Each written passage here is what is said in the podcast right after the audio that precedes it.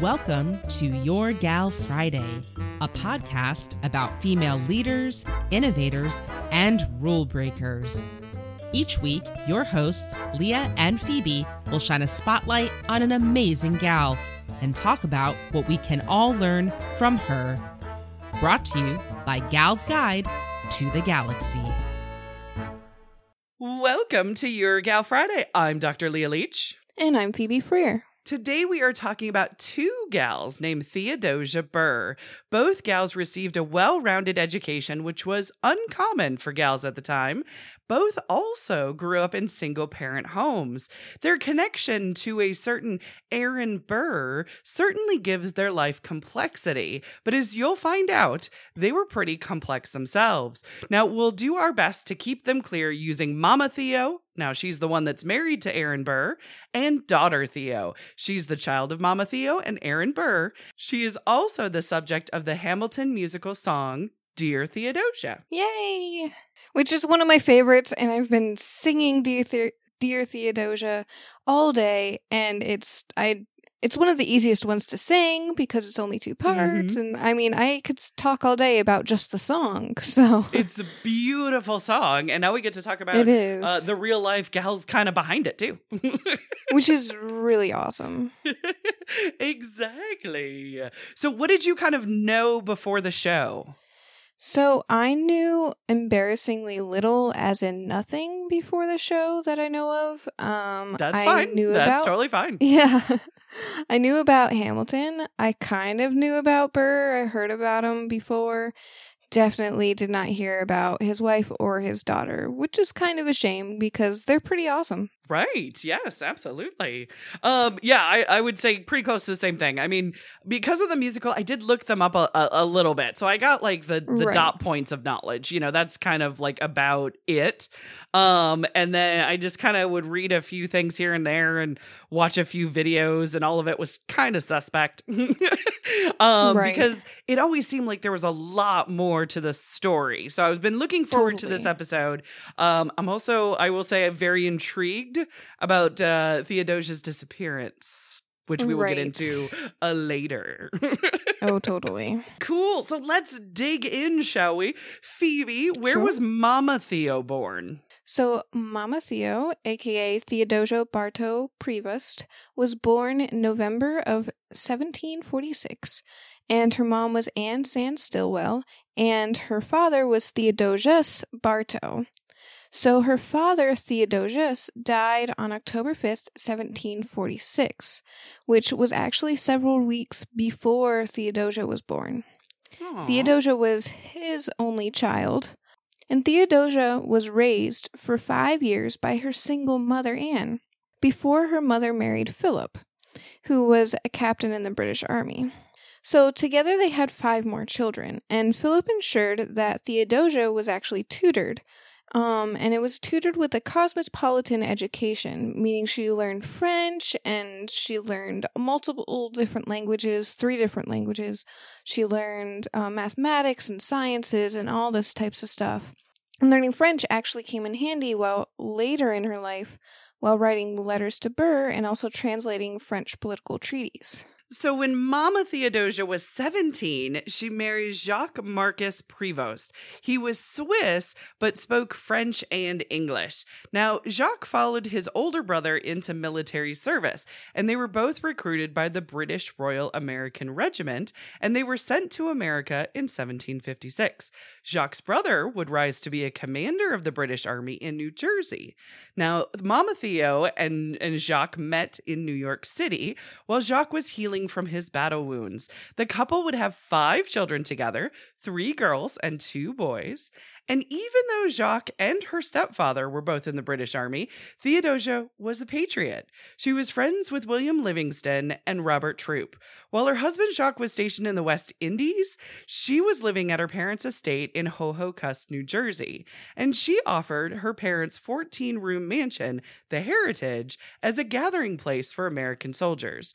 George Washington even stayed with her in 1778, and it briefly became his headquarters, meaning pretty much most of the cast of Hamilton characters were there, including one, Aaron Burr. Now, it's unclear how long Jacques was in the West Indies and if he knew that Mama Theodosia was helping the American Revolution. However, Jacques died of his battle wounds in Jamaica in 1781. So, excuse me, are you Aaron Burr, sir? Um, no, I'm Theodosia, his wife. So, Theodosia first met Aaron Burr in August of 1778. Sources kind of differ on how they met. Um, one says that it was a sail to New York City.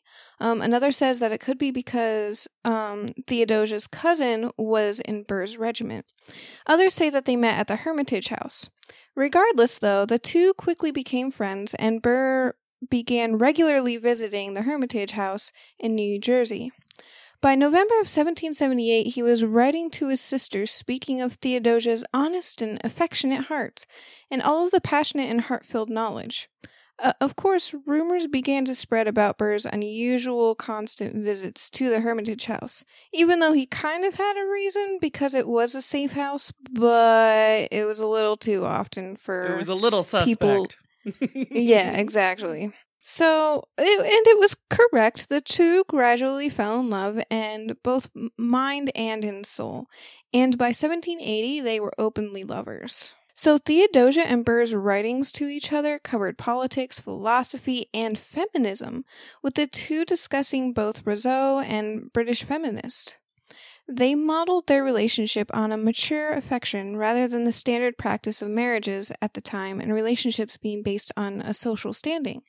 They had the rare chance to marry for love and affection. This appealed to Theodosia's sense of independence and intellectual freedom. Um, after Burr became licensed as an attorney, Theodosia and he married on July 2nd of 1782 at the Hermitage House, and it was with Livingston personally issuing the license. Oh, very sweet. Well, Yeah. in 1783, Mama Theo and Aaron welcomed their daughter into the world, and she was named after her mother. Theo was raised in New York City, and Aaron Burr supervised her education. He had read Vindication of the Rights of Women by Mary Wollstonecraft Stonecraft and was set on giving his daughter the best education. So Theo learned French, Latin, Greek, piano, dancing, as well as English and math. It is also said that she read The Decline and Fall of the Roman Empire at 10 years old. Oh, geez. In his 1908 biography of Theodosia, Charles Felton Pidgin wrote, quote, she was the first woman in America to have what may be called a college education. Her personal charm, her ability, her moral heroism, and her educational accoutrements entitled her to the designation which we would have given her the first gentlewoman of her time. Look at that. Wow. Wow. That's impressive. So, daughter Theo would write many letters to her father while he was away, and apparently, even that was an educational endeavor, as he would include a detailed criticism on her thoughts and her use of the English language in every letter. Oh, wow. Right? Now, Theo's mother died when she was 11 years old, and we'll cover that in detail in a bit. But at this point, her father was even more plugged in at giving his daughter a social education, including a love and appreciation for the arts. So at age 14, Theo actually served as hostess to political and social parties at their home in the modern day Greenwich Village. She entertained Joseph Brant, the chief of Six Nations, as well as Samuel Bard, Bishop Benjamin Moore, Thomas Jefferson, and Alexander Hamilton. Alexander Hamilton. His name is Alexander Hamilton. exactly. Now, there's a possibility there was even more kids in the house, right, Phoebe? yeah, which is interesting. So it turns out um, we talked about how Theodosia had a marriage previous to Burr. Well, Burr had a mar- marriage previous to Theodosia as well, which isn't talked about a lot. Right, I didn't know. Yeah, I didn't either. Um, it's believed that Burr also fathered two illegitimate children during his first marriage, so not even to his first wife. So the woman was named either Mary Emmons or Eugenie Beauharnais. She came from either Calcutta to Haiti or Saint Dominique, where she lived and worked before being brought to Philadelphia. Possibly by Theodosia's first husband, which is kind of crazy because you start to see how small their world really was at this time. Very true. So the first child, um, that they think is Burr's was Louisa Charlotte Burr, and she worked most of her life as a domestic servant in the home of Mrs. Elizabeth Powell Francis Fisher, a prominent Philadelphia society matron closely connected to the oldest Philadelphia families, and later in the home of Mrs. Fisher's son. She was married to Francis Webb, who was a founding member of the Pennsylvania Augustine Educational Society. Um, the secretary of the Haitian Emigrant Society, formed in 1824, and a distributor of Freedom's Journal from 1827 to 1829. After Ah. Francis Webb's death, Louisa remarried. Um, her youngest son, Frank J. Webb, wrote the 1857 novel The Garies and Their Friends, which is actually the second novel to be published by an African American writer. Oh, very cool. So the second child was John Pierre Burr, and he grew up to be an active member of Philadelphia's Underground Railroad, which is awesome. He also served as Ah. an agent for an abolitionist newspaper, The Liberator. He worked in the National Black Convention movement, and he served as a chairman of the American Moral Reform Society. So it's pretty cool. His quote unquote illegitimate children, so to speak, are pretty awesome as well. So it's, it's totally worth mentioning.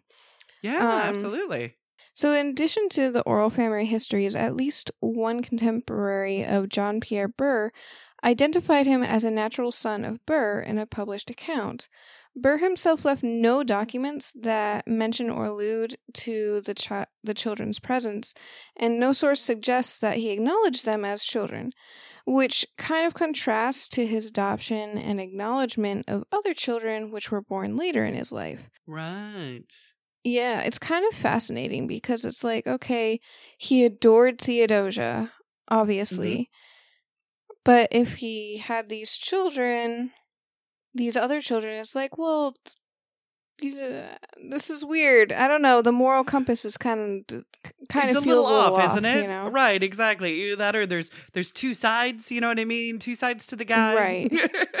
one Right, when, yeah, when he's exactly. with Theo, and one when he's not, or or yeah, something. something. Yeah, interesting. Right. Well, I will even add to that because uh they had of course the stepchildren um because of uh Mama Theodosia's first marriage. So it is reported that uh Mama Theodosia and Aaron Burr had four children together. However, daughter daughter Theo is the only child that actually survived to adulthood. Um but Right. She was not the only kid that was actually in the house. So, two sons from Mama Theo's first marriage are mentioned with living with the couple. The three daughters are not mentioned. However, after I did some digging, I'm pretty satisfied in saying they were most likely in the home as well. Now, what we do know is the boys, Augustine and John, were given a proper education and they both ended up working in Burr's law office. Now, for a few years of young Theodosia's childhood, the family also took on two proteges. The first was Natalie de Lage de Volude, and she was the daughter of the French admiral and a aristocratic family. The French Revolution made it dangerous for her to stay in her country, so Burr opened his home to her and her governess, Caroline de Senat. Caroline would help tutor the children, including daughter Theo. Theo and Natalie actually became very close friends. Now, the second protege was John Vanderlyn. Now, John showed great talent as a painter, and the Burr home helped support and grow his craft with the help of mentors. In 1796, John was accepted at the École des Beaux Arts in Paris, where he finished his studies. So there was uh, lots of kids, some of them in the house, some of them not. That's interesting. yes. And through it all, Theodosia and Burr has this strong bond. And Theodosia was very strong willed and never afraid of disagreeing with her husband. Um, he would have intellectual conversations with her just like any man. She had been sick as long as he knew her, at least that's what one source says. But it started getting worse um, when their daughter Theodosia was very young. Um, Burhan handled more and more of Theodosia's studies as her mother's health began to deteriorate. So this note I thought was really cool. Um, in the last year of her, of her life, she inspired Burr to set up a school with Madame de Senat for young ladies and gentlemen in New York City in 1794. By 1792, she was in regular pain. Poor Theodosia, she, she had um, doctor's prescriptions and all this, and nothing was helping. Um, and it turns out that she had stomach cancer, and Burr offered to resign from the Senate um, to spend more time with her. And she's Oh. stubborn and strong willed, and she refused, of course. But it was really sweet that he even that he right, offered. you wanted to I be with her. Yeah. Yeah. Theodosia did die of stomach cancer on May 18th in 1794 at the age of 48, long before Aaron Burr became such a controversial figure before all the drama. So I'm Yeah. starting to really think that maybe he was a different person because of her. Like I'm starting to believe may- this. Maybe she was the glue that was really keeping him, you know, together to a certain extent. Yeah. Yeah. keeping him human almost. And Mhm. understandably, Burr was devastated. From that moment on, he focused on his other love, his daughter, Theodosia. Burr later wrote that, quote, the mother of my Theo was the best woman and finest lady I have ever known. Aw. Yeah. So Burr and Mama Theodosia were considered America's first feminists, which I found interesting. Yeah. And I kind of want to do even more research on this, maybe for the mini cast. I thought it was maybe almost too much of a tangent to do right the second, but I thought that that was fascinating that they're considered America's first feminists. right. Oh, absolutely. Like Leah said, they were loyal followers of Mary Wollstonecraft, and she was an English author of A Vindication of Rights for Women. In their correspondence, the Burrs both showed a marked concern for the rights of women. So I just thought that was fascinating and kind of good to know for Gal's Guide to the Galaxy. Like I, Exactly. I didn't even realize that there was like such thing as a first feminist. Right, exactly. And it- yeah. and and it's really cool that it's a couple. Right. It's a couple. And of all of the um, kind of like founding fathers and founding mothers that we've kind of been talking about within Hamilton, I would have Right. put money that Burr would have been the one I would have not picked. Totally. You know oh I yeah, that would Burr would have been the first one that's like, okay, we can cross Burr off the list. exactly. So it wouldn't be it wouldn't be the Burrs. All right. No, but it is. yeah, It's totally not. No, it such is. Interesting contradiction. it is. Yes. Uh, well, seven years after the death of her mother, daughter Theodosia would marry Joseph Alston in 1801. Now, Joseph was a wealthy landowner from South Carolina, and over time, he would actually become the state's governor. Now, in a very cute story, daughter Theo and Joseph honeymooned in Niagara Falls, and they are placed in history as the first couple to publicly do this and apparently set a trend. I know the honeymooning Niagara Falls, Niagara Falls. as a Niagara Falls thanks you. right, exactly. So they welcomed their first and only son a year after their wedding, and he was named after Theo's father, Aaron Burr Alston. So again, you have the duplication of names, the Theo to Theo, Oh, and then the Aaron to Aaron.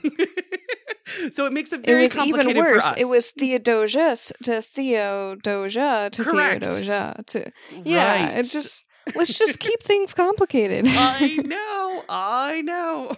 I'm really glad we decided not to keep doing that. Right, exactly. To an I extent, mean, of it's nice to to have your extent. own identity and at least by a different name. yeah, yeah. it helps. or at least kind of like have a third or something, you know? right, exactly. We get used to juniors after a while, but they don't tend Yeah, to do that. right. Now, it has been said that since the death of his wife, Aaron Burr's outlook took a turn for the dark. He did channel those first few years into his daughter's education, but with her now married and starting a family of her own, Burr got even darker. So in 1804, uh, Theo's father was in that fateful duel with Alexander Hamilton. Uh, Burr was charged with murder in New York and New Jersey, but he was actually never tried in court.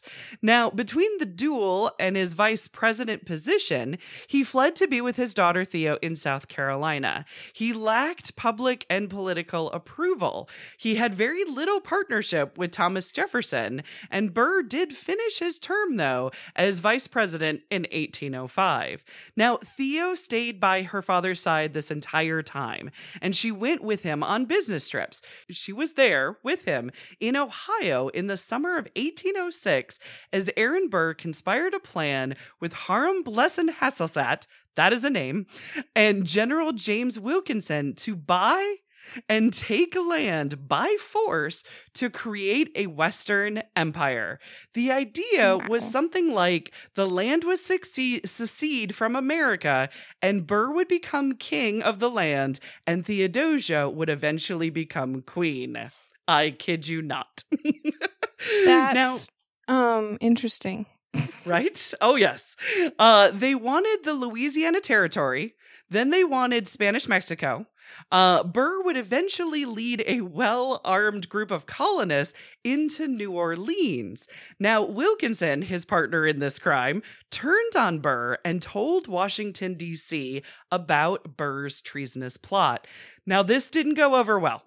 Aaron Burr was arrested and tried for treason in 1807. Yeah, no, people didn't like it. yeah, no, I, I don't blame him. yep. Now, the weird thing was, Burr was acquitted by the Chief Justice, and the public pretty much lost their mind. They were not happy that he was acquitted. Burr fled to Europe due to the public's hatred of him.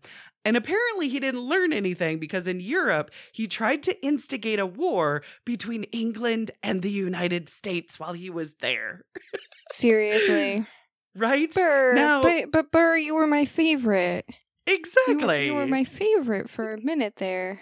he gets very very dark after after you know mama theo goes it's so sad however the shining light is that uh his daughter theo did not give up on her father she wrote this letter to first lady dolley madison and i'll read a part of it quote why then is my father banished from a country for which he has encountered wounds and dangers and fatigue for years? Why is he driven from his friends, from his only child, to pass an unlimited time in exile, and to that, and at an age where others are reaping the harvest of past toils, or ought at least to be providing seriously for the comfort of ensuing years? I do not seek to soften you by this retepulation. I only wish to remind you of all the injuries which are inflicted on one of the first characters the United States ever produced. Character is an interesting way to put it. She's not wrong. Yeah, she's not wrong. yeah, she's not wrong. Yep. Mm. Exactly. so now Aaron Burr came back to the United States four years later. Oddly, he came back in 1812. You know, the 18 the War of 1812, the very weird war, war between the United States and Britain. So Part of me- Ah. part of me is wondering if Burr's time in Europe had anything to do with it. There's no direct link, but you know, it's Burr. I can't I can't say I know that, this, that it couldn't be, right? It just it's weird. I mean, but- I'm I'm starting to understand why the musical is called Hamilton. Yeah, right? I mean, yeah, I'm starting to understand this now. But they did a very I mean- good job making you feel for the villain because up till that point, they did. Yes.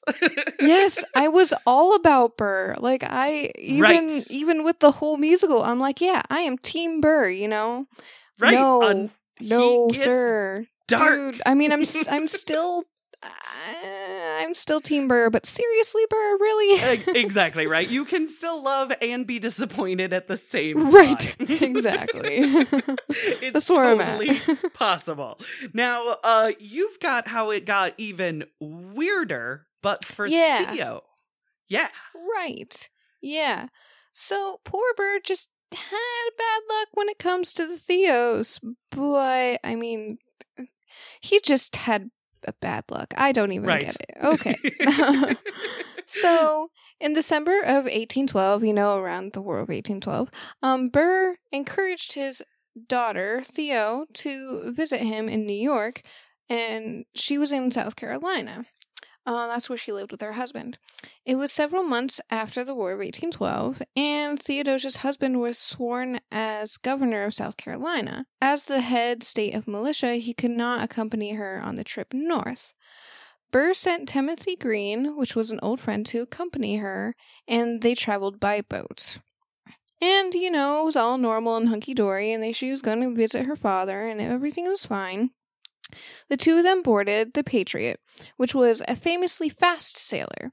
It had originally been built as a pilot boat and had served as a privateer during the war, so it had been refitted in December in Georgetown. Um, its guns were dismounted and hidden below deck. Um, its name was painted over, and any indication of recent activity was entirely erased. Um, the captain, William Overstocks, desired to make a rapid run to New York with his cargo. Now, all of this, I tell you, because the Patriots and all those on board were never to be heard from again. They were lost at sea. Yeah. Wow. And I think it's so Mm, weird that yeah. the ship was called the Patriot. I just think that's weird. I know. I know. And it was right after the war and just like there's so it's it's like wow. And then it's not like they somebody could send a letter, "Hey, this is what happened." Or, Mhm. You know, send an email or something. It's like, "No, it's basically nope, if it doesn't arrive, you just wait longer until then you start to worry. Yeah. Exactly. So they don't even know when daughter Theodo- Theodosia died because she was lost at sea. Right. Yeah, exactly. I mean, they have It's a the general idea, but exactly. So no one actually knows what happened, but as you can imagine, there are lots and lots of theories. However, Aaron Burr refused to credit any of the rumors of his daughter's possible capture, believing that she had died in a shipwreck, which I can't blame him. Right. Exactly. Now, there I'm going to tell you about some of these stories which you can find online. I They do love a good story. Whether they're true Oh, or not, yeah. they're still a good story. They really are. So one story was considered somewhat plausible was that the Patriot had fallen prey to the wreckers known as the Carolina Bankers, who appeared near Nag's Head, North Carolina, and were known for pirating wrecks and murdering both passengers and crews. Um, in relation to this, Mr. J. A. Elliott of Norfolk, Virginia, made a statement in a 1910 that in the early part of the 1830, the dead body of a young woman with every indication of refinement had been washed ashore at Cape Charles and had been buried on her finder's farm. ah, So that's just one theory. right. So, writing in the Charleston News and Courier, Foster Haley claimed that the documents he had discovered in the state archives in Mobile, Alabama, said that the Patriot had been captured by pirates, Right. which is crazy. Which anything can happen with pirates, you know. right. Take the exactly. booty, take the women. I mean, there's just so much bad Walk stuff. the and I would be, plank, yep. yeah, walk the plank. Yeah, exactly. Other theories Mhm. include American Indians and inscribed lockets and a possible confession in a fictional novel and a possible portrait of Theodosia and many more. And it makes me want Ah. to go on a trip like in National Treasure to get to the bottom of this because I Right. know now. Exactly. At the same time, I'm also understanding why Burr didn't want to confess that he thought any of the other possibilities were true because I mean, if she did die of something more than a shipwreck, that would be way more traumatic and I I can't. Right. I, I wouldn't want to like as fascinating as a pirate story would be, I wouldn't wish that on anybody. So it's like, ah, I'm so torn. But National Exactly. Treasure though. I know. It seems like a good, you know, investigation and need some It some history detectives on the case. It- Yeah, exactly. We're going sea diving this week. Oh, it's it's so weird, but yeah, there's so much yeah mystery around it of what in the world happened. I mean, really, you know that the ship didn't arrive. That's Right, about that's all we know. it. Right. Oh goodness. So uh so one thing that made me wonder was what happened to the kids? For some odd reason, you know what I mean? That thought kept popping into my head because we have Mama Theo's kids, um, and then we also have daughter Theodosia's kids. So I thought I would do some digging and look and see what happened to them. Um, so I talked briefly about Mama Theodosia's kids a little bit. Um, again, not much is known about the three daughters from her first marriage. So the sons, a little more is known about them, um, even after working at Burr's law office. So John, uh, he went on to be appointed by President Thomas Jefferson as one of the first three Superior Court justices in the territory of the Orleans, basically the New Orleans area. Um, he left his position in 1808. Now, interesting when your stepfather was accu- accused of treason in 1807 in that same area. Just interesting, isn't it? Very interesting. Dun dun dun. Now, John continued to practice law in New Orleans uh, before some very interesting appointments. He was the American commissioner to examine the state of the Spanish colonies in South America. Uh, he was also sent to the Oregon Territory to help with the U.S. position uh, possession from the British. Um, and also, he ended up moving to Peru with his family, and he lived to be 59 years old. So that was one of Mama Theodosia's kids. Her second, Augustine, he was married twice and he had nine daughters and one son. Now, Aaron Burr wrote a letter about Augustine saying, quote, the elder Prevost is a most admirable and honorable man. He goes on to say, I wish you could know him, but it would be difficult by reason of his defiance and great reluctance to mingle with the world. It has been a source of extreme regret and mortification to me that he should be lost to society and to his friends. The case seems almost remediless, for alas, he is married. End quote. Now, so I guess Augustine was antisocial. but I mean, Yeah. compared to Burr, mm-hmm. isn't most of the world? Yeah, yeah, that's a Right? fair point. I also thought maybe having a stepfather like Burr, uh, maybe staying out of the public eye isn't such a bad thing. Yeah, totally. I don't think I'd want to get involved in that mess.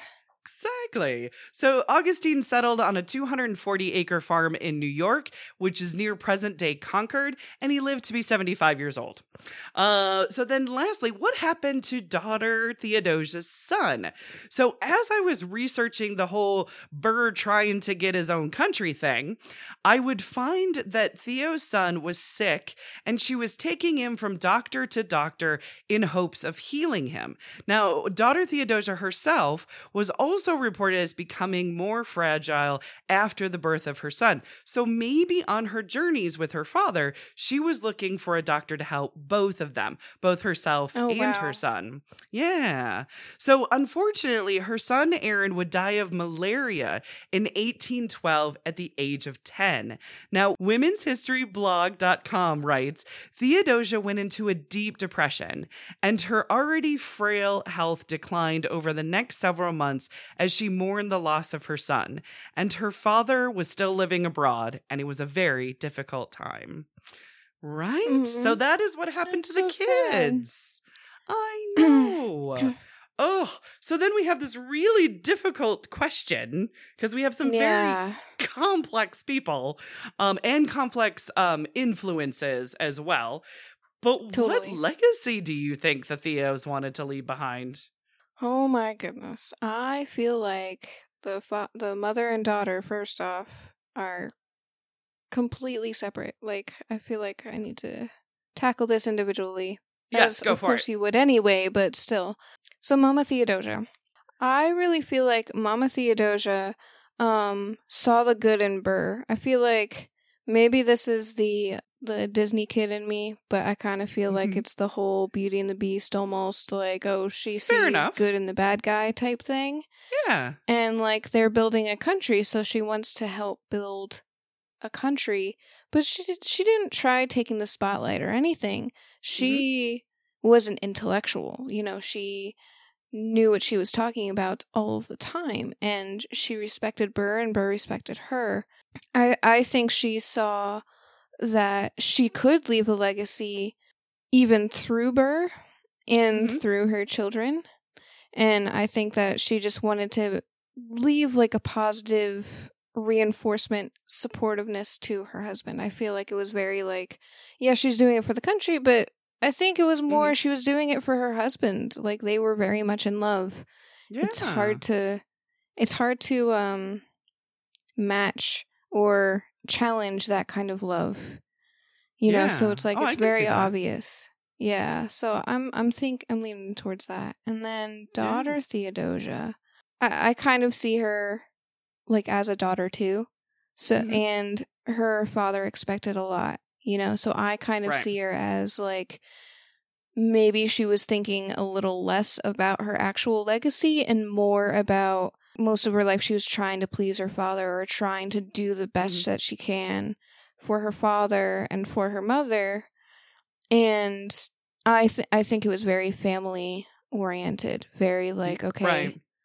very very much loyalty very much i'm going to do the best for my family and i'm going to do the best in my social situation Mhm. and yeah i feel like she would think a little bit less about legacy but yeah, I think so too. Yeah. yeah so what about I'm you with ya. Um, I had to think of legacy in two ways because I really I couldn't wrap my brain around it because I think the first part of it for me anyway is what did Aaron Burr want his wife and daughter's legacy to be? And then the second part of it would be what did the gals themselves want? Like I felt like I had to somehow mentally address both of those. Yeah, that kind of makes sense because like we couldn't talk about the Theodosias without talking about Burr. Like so it makes sense. Right. It's they're they're so ingrained in each other. They're both influencing each other so much. Right. Um Right. so I mean I think because Burr was a public figure and he cared very much for his status and his legacy, um I would say to the point of detriment on his part. I feel like that pressure uh would find its way onto his daughter and to his wife as well. Absolutely. Daughter Theodosia's education is an example of that pressure that Burr was putting on her.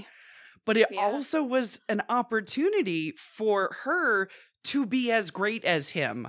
I think he was trying to give her that opportunity. And I think she probably also did have that burden a little bit, if you will. Yeah, totally. Yeah. Yeah. I would add to that that both of the Theos had to put out a lot of fires and do a lot of mental and physical cleaning up after Burr. Um, and that is exhausting, but they both stood by him 100% through all of it. That's the Burr box, if you will Right. with Mama Theo dying at 48, um, she did a lot with her short life. Um, and she was seemingly, you know, on both sides of the war, being married to a British officer, yet opening her home to, you know, Patriot officers, setting up headquarters. She Right. supported Burr and her children. She didn't live long enough to see the controversial figure that he became. So I think that she thought her legacy of championing Burr and helping the Patriots to form this new nation would be her legacy. Um, I'm sure she Mhm. had amazing hopes for her daughter. So that's what I'm thinking. Yeah, Um, that feels right. Yeah. yeah, when it comes to the legacy for daughter Theo, I I had to put some of my own personal baggage on. Totally, yeah. Kind of like think about it because um when daughter Theo's mother died, she took on the role of becoming the support system for her father and basically trying to fill that void. And I've done that to a certain extent and it's hard.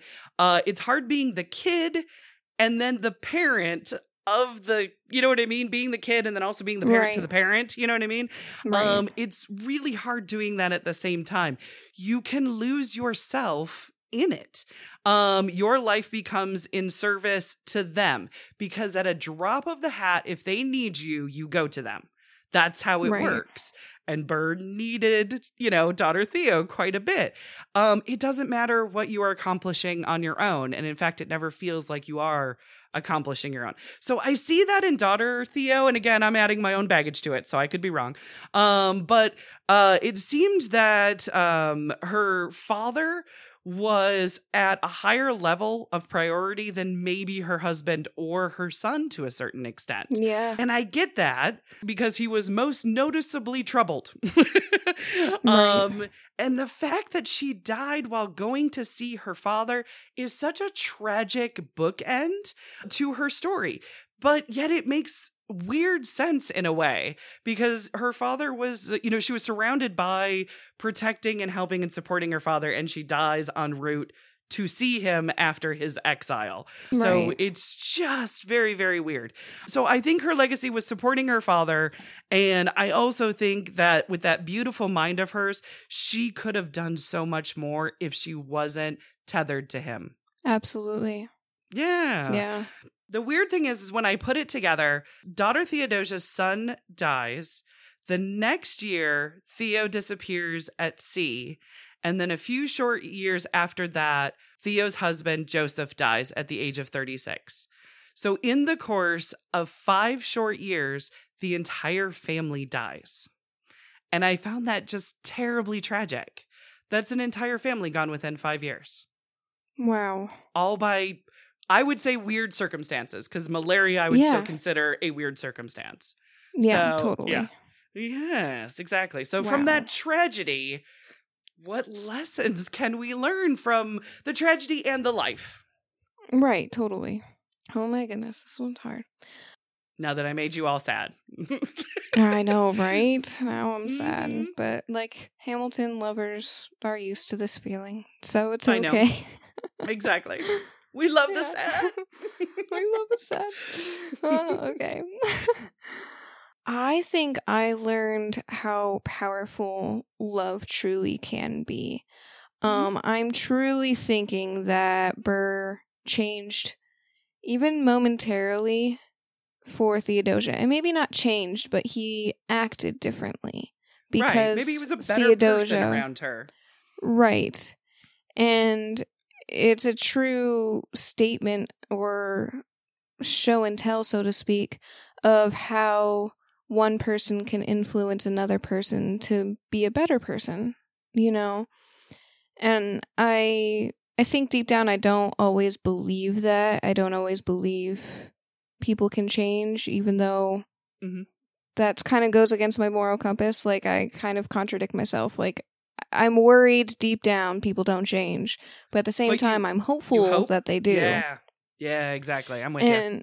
Yeah, so I guess this is like a terribly tragic way to learn that love really can go across those barriers and really can change people and you really can make a difference in some an individual's life and their immediate actions and it's shown in very publicly.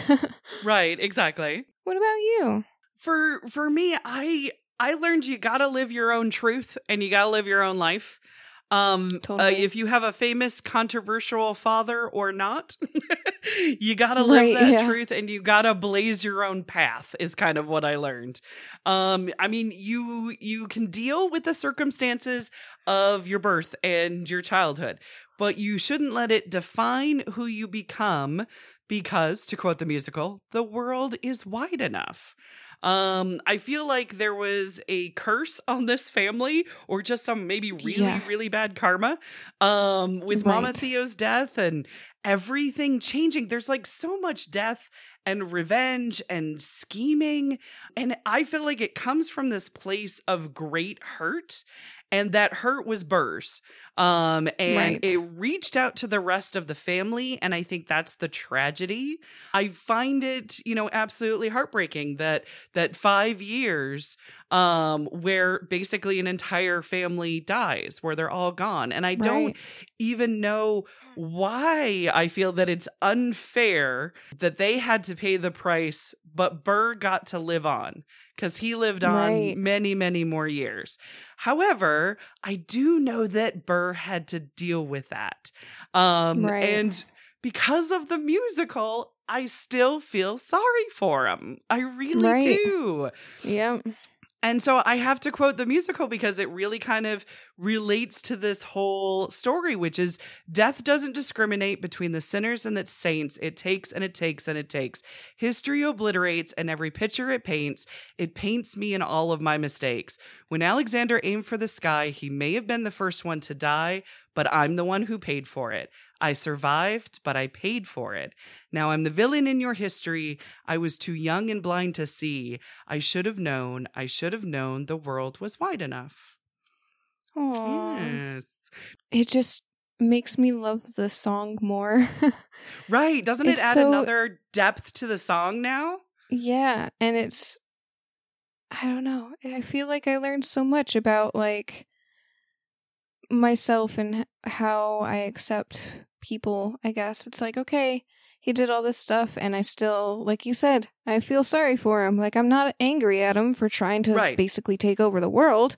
You know, it's like I I'm just sad for him, you know? Right, exactly. And that's the that's the amazing thing of empathy. You know what I mean? Right. um yeah. and that the the world is big enough for our complex human beings and it's our Totally. job to understand them and empathize and sympathize and know their story because it's not just warning cries you're also going to find some elements of yourself and be like ooh do i need to change that or do i just need to keep that in check you know what i mean Absolutely. Yes. Well, that wraps it up for us. Next week, we are going to conclude our real life Gals of Hamilton coverage with our epilogue show. We'll put all of this history from all these last episodes and not only cross compare with each other's gals that we've been talking about, but we'll also look deeper within the context of the musical. So we will also want to hear from you, our listeners. How did learning about these gals change, for better or worse, your thoughts on the character depictions in the musical? Or what you thought you knew about them. So let us know on Twitter at Gals Guide Galaxy, on Facebook at Your Gal Friday Podcast, or on our website at galsguide.org. We leave you with this quote from daughter Theodosia I seek only to solicit an enlightened opinion relative to facts which involve my best hopes of happiness. For more information about this week's gal or to check out our previous episodes, visit galsguide.org. To support the show, visit the Gals Guide Patreon page. We love our patrons and offer exclusive perks and behind the scenes access for as little as $1 a month. Thank you so much for subscribing to Your Gal Friday.